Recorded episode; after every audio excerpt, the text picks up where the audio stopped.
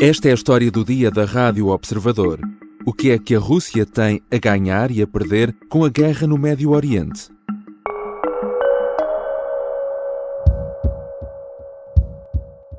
Mr. Minister, uh, the war between Israel and Hamas is attracting a lot of Western uh, attention. Is it bad news for Ukraine? Because obviously the US, the West are paying more attention to the Middle East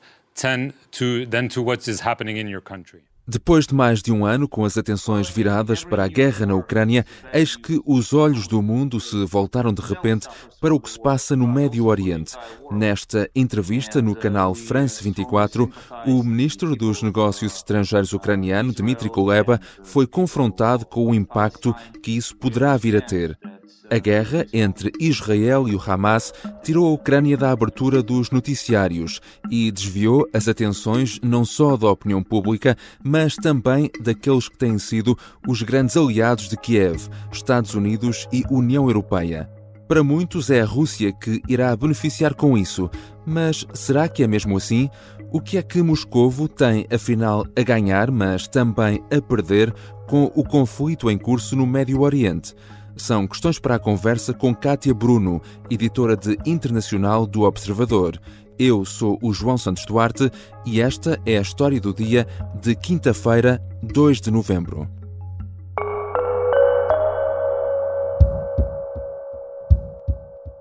Olá, Kátia, bem-vinda. Olá, João. Kátia, nós eh, aqui no Observador e, nomeadamente, os jornalistas de Internacional eh, passámos meses, mais de um ano a escrever sobre a guerra na Ucrânia e de repente agora temos uh, uma outra uh, guerra. Vamos tentar também dar aqui algum contexto antes de percebermos o que pode então ter a Rússia a ganhar ou a perder com este conflito. Como é que nós podemos definir aquilo que são ou têm sido as relações entre a Rússia e Israel? É interessante porque as relações entre uh, a Rússia e Israel um, não são uh, tão tensas como se calhar uh, muita gente esperaria. É hum. É verdade que, hum, historicamente, Houve, houve, alturas em que a União Soviética e Israel não tiveram uh, boas relações. A União Soviética apoiou alguns dos países árabes uh, durante, por exemplo, a guerra do Yom Kippur uhum. contra Israel. Um, mas desde, desde o fim da União Soviética, e até era um, um caminho que já estava a ser feito, uh, essas relações foram melhorando bastante. E hoje em dia é importante recordarmos que há uh, um grande conjunto de cidadãos israelitas que têm origem na Rússia. Há muitos judeus ainda na Rússia que sentem também uma ligação uhum. ao Estado de Israel. E, portanto, os líderes políticos dos dois países também têm isso em conta e foram um, pragmaticamente encontrando formas de lidar e de se ampararem até nas questões uhum. regionais no, no, Médio Oriente. Isso leva-nos também, por exemplo, à questão de perceber, e quando falamos naquilo que tem sido este conflito na Ucrânia, qual tem sido a posição de Israel? Israel tem tido uma posição, eu diria, ambígua, hum. porque, hum. embora tenha uh, criticado por vezes a Rússia, por exemplo, quando saíram as notícias da violência em Bucha, por exemplo, uhum. Israel foi, falou abertamente e condenou a Rússia por aquilo que, que era visível que tinha ali acontecido, mas, na verdade, continua a, a não se posicionar claramente ao lado da Ucrânia não fornece, por exemplo, armamento à uhum. Ucrânia, apesar disso ter sido muito pedido por, por Kiev ao longo do último uhum. ano e meio, e, portanto, a, a, Rússia ganha aqui um certo apoio uh, por parte do, do, governo de Netanyahu e já mesmo no governo anterior, uh, com Yair Lapid, um, esta era a posição e, e parece que continua a ser. E quando falamos da questão uh, uh, da Rússia e também de como Moscovo se tem posicionado nos últimos anos face ao que tem sido a situação no Médio Oriente, qual tem sido esse posicionamento face, por exemplo, ao Hamas e aos palestinianos? Oficialmente, a Rússia defende a solução dos dois Estados e continua a dizer que esse é o caminho, e, portanto, uhum. a, em teoria, nada mudou na posição da diplomacia russa. Uh, mas a verdade é que há aqui ligeiras diferenças uh, desde o 7 de outubro. Porquê? Porque apesar deste papel quase de mediador que, que Moscou tem assumido entre, entre israelitas e palestinianos ao longo do tempo, um, desta vez parece estar a ter uma, uma posição mais uh, pró-palestiniana, no sentido em que hum. não condenou publicamente uh, o, os ataques do Hamas uh, nos primeiros dias. De, houve uma demora muito grande em, em, Vladimir Putin telefonar a Benjamin Netanyahu, por exemplo, uhum. e, e, depois a reação aos, aos ataques das forças de defesa israelitas sobre Gaza já tiveram uma resposta muito contundente e muito crítica por parte da Rússia, até nas Nações Unidas. Relativamente ao Hamas, a Rússia não tem uma ligação que se saiba de fornecimento de, de apoio direto, de, apoio direto, de, de fornecimento militar, por militar, exemplo. Sim mas há uma relação política uhum. com muitas figuras do Hamas a visitarem frequentemente Moscou, inclusivamente na semana passada, uhum. isso aconteceu, portanto, mesmo neste contexto, não houve nenhum distanciamento por parte da Rússia. Um, isto porquê? Porque Moscou diz que Uh, o, o, seu grande objetivo é que haja um Estado palestiniano e para isso é preciso que todos os grupos palestinianos uh, se unam e que, portanto, esta seria apenas uma atitude de promoção da união entre Hamas e a Autoridade Palestiniana e a Fatah um, e de haver aqui uhum. uma, uma resposta unida do lado palestiniano. Mas a verdade é que o que temos assistido nas últimas semanas é uma posição russa uh, mais pró-palestiniana do que talvez nos últimos anos tínhamos visto. Uhum. Foste nessa visita a Moscou porque o Hamas, de resto, eh, tem representante, obviamente não está confinado à faixa de Gaza, tem representantes noutros países, não é? Muitos dos seus que, líderes estão no Qatar, por no exemplo. No Qatar, exatamente, exatamente, eh, que se tem falado nos últimos tempos. Assim sendo, e, e aqui chegados e do que já falámos, de que lado está então, ou estará então agora a Rússia neste conflito? Está no lado do Hamas, está no lado de Israel, ou como se diz na, nas relações muitas vezes, não é? É complicado. A maior parte das vezes é complicado, não é? Aqui é igual. Sim. Um, oficialmente a Rússia frisa que não, não está em nenhum dos lados. Uh, na prática não está porque continua a manter relações com os interlocutores dos dois lados do conflito, mas face a outros momentos em que já vimos Vladimir Putin muito mais próximo de Netanyahu, por exemplo. Eu recordo que Netanyahu teve uma campanha eleitoral em que pôs uh, pósteres a, a cumprimentar hum. Vladimir Putin nas ruas, portanto não havia havia até um certo uh, orgulho em mostrar que Israel uhum. e Rússia mantinham boas relações. E agora já não parece ser tanto esse o caso, pelo menos do lado russo. Há aqui um distanciamento face à proximidade que já existiu noutros tempos e que podemos depois explorar melhor. Já voltamos à conversa com Kátia Bruno, ela é editora de internacional do Observador. Na segunda parte, vamos tentar dar resposta à pergunta central deste episódio: afinal, o que pode ter a Rússia a ganhar, mas também a perder com esta guerra no Médio Oriente? Antes, um pedido: se gosta da história do dia, pode carregar no botão seguir no site do Observador ou na aplicação que habitualmente usa para ouvir podcast como Spotify ou Apple. Dessa forma, está também sempre a par dos programas e temas mais recentes.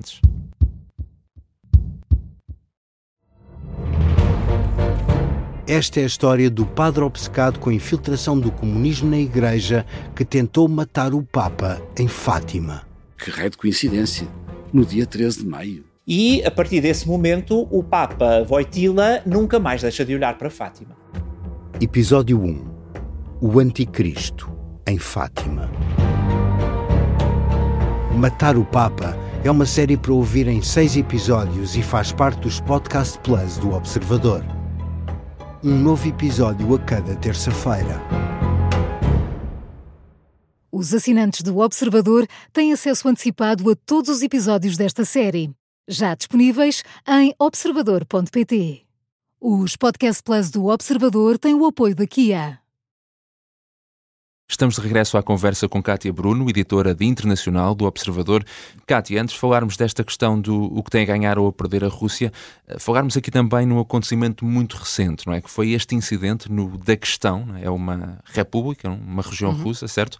Que incidente foi este e de que forma pode não afetar a relação da Rússia com Israel?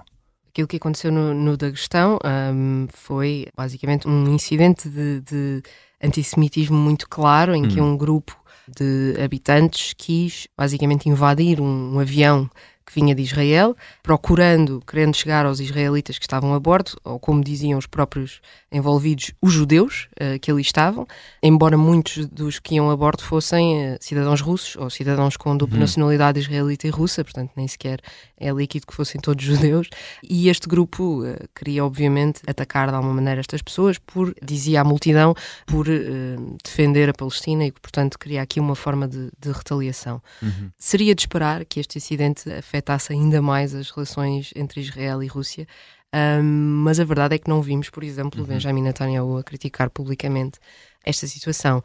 Ela surge num contexto muito específico da questão, como, como outras repúblicas do Cáucaso da Rússia têm uh, uma maioria uh, muçulmana, são zonas com muita pobreza, muito altos níveis de desemprego, muita tensão social, muitas teorias da conspiração a circular nas redes sociais e todos estes elementos, juntando-se ao facto de começar a haver uma narrativa pública na Rússia mais pró-palestiniana do que até aqui.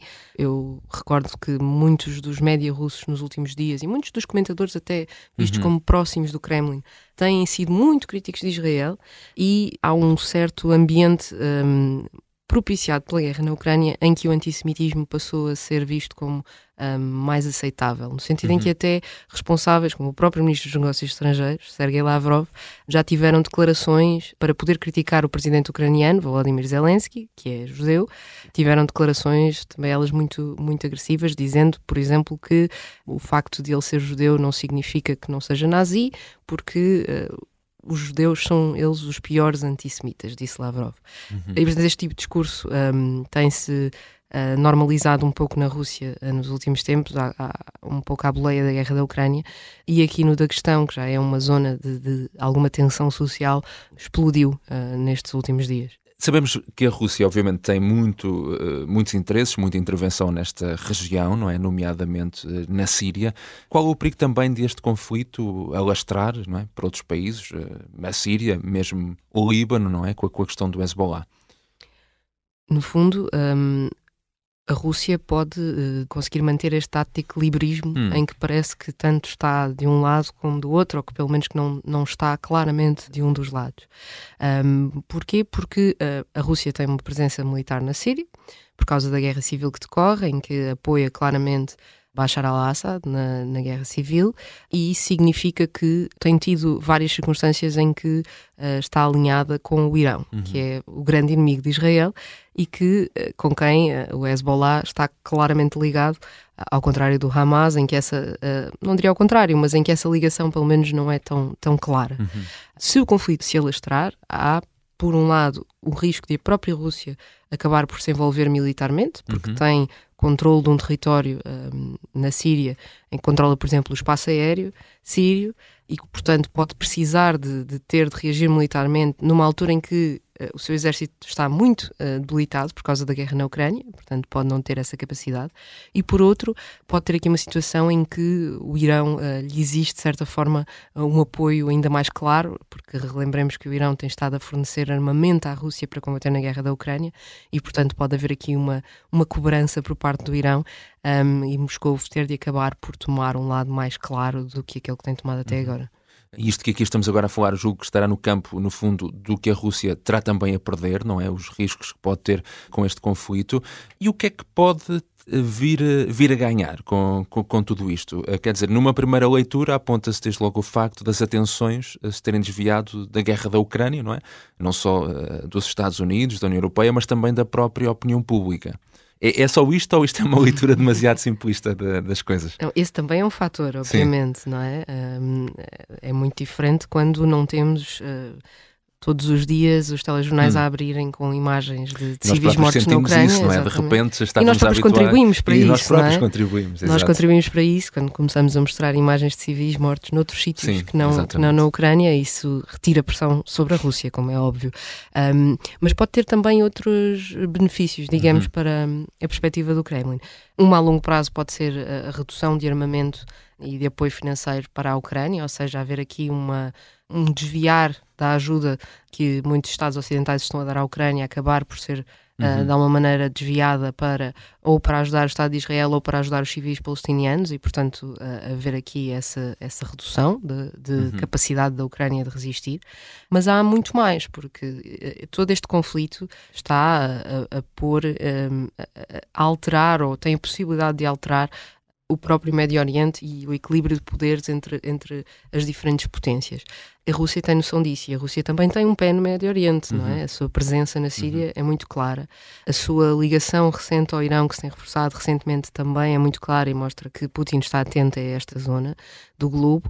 E uh, o facto de o Hamas ter levado a cabo estes ataques e de Israel ter, ter depois reagido com, com violência sobre Gaza uh, mudou toda, uh, todo o posicionamento dos países árabes, em que muitos deles estavam num processo de normalização de relações diplomáticas com Israel, em concreto a Arábia Saudita, uhum. uh, nos mais relevantes nesse, nesse sentido, e que uh, tem agora esses processos suspensos. E isto é algo que agrada à Rússia, porque estes processos de aproximação de Israel aos países árabes estavam a ser promovidos pelos Estados Unidos, um, e a Rússia não estava a ser incluída nesta, nesta questão. E agora, com esse processo que fica pelo caminho, a Rússia volta a ganhar margem para poder intervir uh, no Médio Oriente como ator político e até assumir-se como o tal mediador. Uhum. É algo que Putin certamente quererá promover, uh, e isso viu-se quando, quando tentou levar a cabo uma votação numa resolução das Nações Unidas uhum. agora, uhum. recentemente, e portanto há esta ideia de tentar ocupar este, este vácuo de mediador que os Estados Unidos estavam a, a ocupar antes. E depois há toda todo, a, a questão de como isto pode beneficiar Putin na guerra da Ucrânia a outro nível, não a um hum. nível direto de armamento, de financiamento, mas ao nível diplomático. Nós não podemos esquecer que, no caso da guerra da Ucrânia, um, não temos um, um, grupo unânime de países a condenar a Rússia. Há muitos países que têm uma posição ou claramente pró-russa ou ambígua, nomeadamente vários países em África e, na Ásia. E no Sul, né? chamado Sul Global. É? Exatamente, é? chamado Sul Global, se pensarmos na África do Sul, Sim. na Índia, um, etc. Com esta posição um, mais aparentemente pró-palestiniana que a Rússia está hum. a assumir, a Rússia uh, ganha alguns pontos junto de muitos destes países. Uh, e isto cola tudo muito bem com uma narrativa que Putin tem uh, promovido ao longo dos últimos anos de que é e que é a de que os Estados Unidos se assumem como a, a grande potência que domina o mundo, quase como uma postura de colonizador, hum. uh, de imperialista e que o resto do mundo tem direito a reagir a isso e tem direito a pôr isso em causa. Ora, isso tem sido um discurso que cola junto de alguns destes países e que se adapta muito bem a esta questão de Israel-Palestina, criando uma ideia de os Estados Unidos e Israel estão de um lado, os povos uh, que se sentem oprimidos pelos antigos colonizadores e pelos atuais uhum. colonizadores uhum. uh, unem-se em torno desta causa. Só que, claro que isso também, como falávamos, traz riscos, não é? Porque uhum. ao assumir claramente esse lado, Putin põe em causa a sua relação com Israel um, e pode não controlar tão bem uh, toda a, a, dinâmica no Médio Oriente, uh, sendo que não lhe dava jeito nenhum ser arrastado por uma guerra na Síria, quando está a combater numa outra frente na Europa. Obrigado, Kátia. Obrigada eu, João. Kátia Bruno é editora de Internacional do Observador. Esta foi a história do dia. Neste episódio usamos ainda um som do canal France 24. A sonoplastia é do Diogo Casinha a música do genérico do João Ribeiro.